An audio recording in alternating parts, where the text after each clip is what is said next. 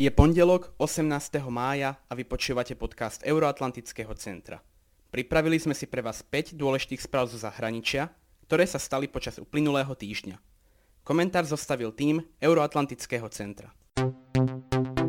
Francúzska polícia zatkla pri Paríži sponzora rwandskej genocídy.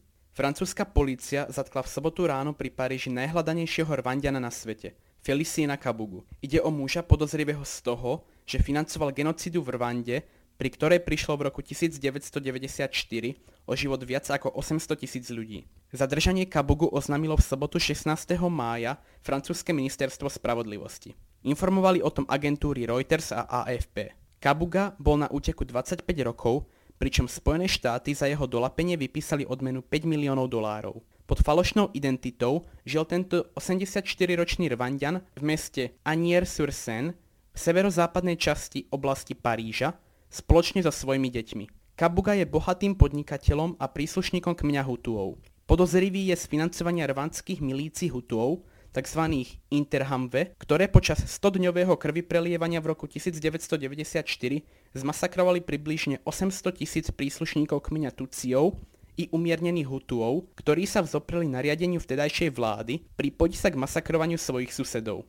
Rwandskí prokurátori uviedli, že z finančných dokumentov, ktoré našli v hlavnom meste Kigali po genocíde vyplýva, že Kabuga prostredníctvom svojich firiem doviezol väčšinu mačiet, ktoré sa použili pri vraždení ľudí. Obvinili ho tiež zo založenia rozhlasovej stanice, ktorá v čase genocídy šírila nenávistné správy voči Tuciom a tiež z podpory výcviku milícií. Francúzske ministerstvo spravodlivosti uviedlo, že okrem Francúzska sa od roku 1994 Felicien Kabuga beztrestne zdržiaval v Nemecku, Belgicku, Konžskej demokratickej republike, Keni či Švajčiarsku. Očakáva sa, že Kabugu teraz predvedú pred súd v Paríži a následne odovzdajú Medzinárodnému súdnemu dvoru v Hágu. Kabugu z genocídy a ďalších zločinov obžaloval ešte v roku 1997 Medzinárodný trestný tribunál pre zločiny páchané v Rwande.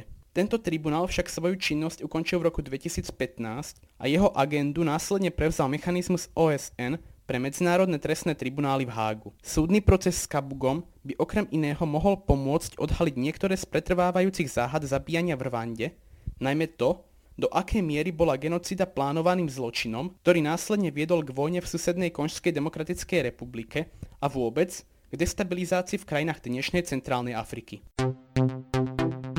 Vláda jednoty v Izraeli. Dvaja najväčší politickí rivali v Izraeli zložili spoločnú vládu. Benjamin Netanyahu a Benny Gantz tak ukončili rok a pol trvajúcu politickú krízu po troch patových výsledkoch parlamentných volieb. Cieľom nového kabinetu je pomôcť krajine zvládnuť všetky nepriaznivé následky pandémie koronavírusu. Nová vláda včera oficiálne zložila prísahu v izraelskom parlamente. V kompromisnom riešení je stanovené, že vládu povedie súčasný premiér Netanyahu. V novembri 2021 ho nahradí Benny Gantz. Netanyahu sa tak stane izraelským premiérom už po piatý krát a to aj napriek tomu, že momentálne čeli korupčnému škandálu. Gantz sa stane ministrom obrany.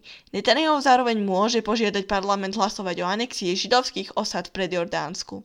Nastal časť zaviesť izraelské zákony a napísať tak ďalšiu slávnu kapitolu dejín sionizmu, vyhlásil Netanyahu. Koaliční partnery označujú danú vládu za núdzový plán. Gantz vyhlásil, že voliči jemu ani Netanyahovi nedali inú možnosť, než ukončiť vzájomnú rivalitu.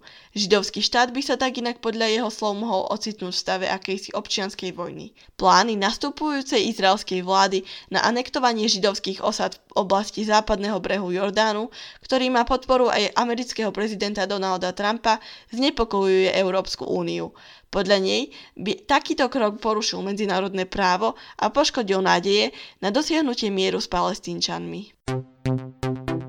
Obnovenie protestov žltých hviezd vo Francúzsku obnovilo protesty hnutie žltých hviezd napriek zákazu zhromažďovania viac ako desiatich osôb. Ich protivládne demonstrácie sa v sobotu konali po prvýkrát od pondelkového uvoľnenia celoštátnej karantény. Z viacerých miest hlásili účasť desiatok až stoviek protestujúcich. Informovala o tom agentúra DPA. Demonstranti protestujúci proti reformným krokom francúzského prezidenta Emmanuela Macrona 16. mája kráčali ulicami Paríža, Lyonu, Marseille, Montpellier a Štrasburgu. V hlavnom meste ich musela opakovane napomínať polícia, ktorá dvoch účastníkov aj zatkla. V Toulouse sa konala aj protidemonstrácia majiteľov obchodov, ktorí si obnovenie pravidelných protestov žltých hviezd neželajú. Podľa nich demonstrácie nepriaznivo ovplyvňujú ich podnikanie. Grécko v piatok prostredníctvom videokonferencie prevzalo po Gruzínsku predsedníctvo vo výbore ministrov Rady Európy. Gruzínsky minister zahraničných vecí David Zalkaliani zhodnotil predsedníctvo svojej krajiny v rozhodovacom orgáne 47 člennej Rady Európy. Tvoria ho ministri zahraničných vecí jednotlivých členských štátov alebo ich stáli diplomatickí zástupcovia v Štrásburgu. Výbor ministrov rozhoduje o politike Rady Európy, schvaľuje jej rozpočet a program činnosti. Grécky minister zodpovedný za európske záležitosti Miltiadis Varviciotis zároveň načrtol priority gréckého predsedníctva na nasledujúceho pol roka.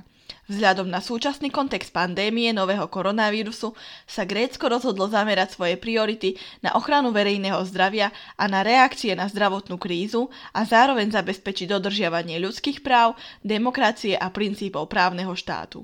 Medzi ďalšie priority patrí nezávislosť súdnictva, ochrana zraniteľných detí a práva mladších generácií v oblasti digitálneho vzdelávania, životného prostredia a sociálnych otázok.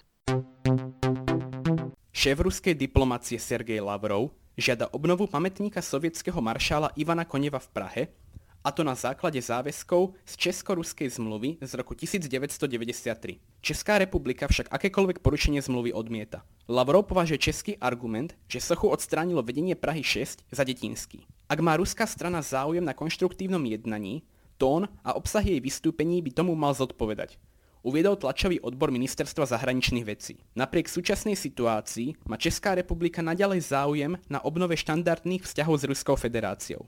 Potvrdzuje to i náš návrh na zahájenie konzultácií v súlade s článkom 5 zmluvy o priateľských vzťahoch a spolupráci z minulého týždňa, doplnilo ministerstvo. Socha maršála Koneva, ktorý sa podielal na oslobodení Prahy od nacistov, ale aj na potlačení protikomunistického povstania v Maďarsku v roku 1956, Stála v Prahe od roku 1980. Praha 6 sa ju rozhodla odstrániť potom, ako bola viackrát terčom vandalských útokov. Ruská federácia zriadila výbor, ktorý vec vyšetruje.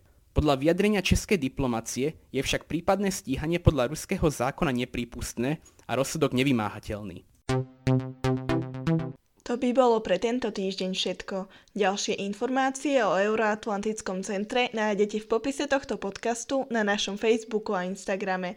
Prajem vám ešte pekný deň a do počutia o týždeň.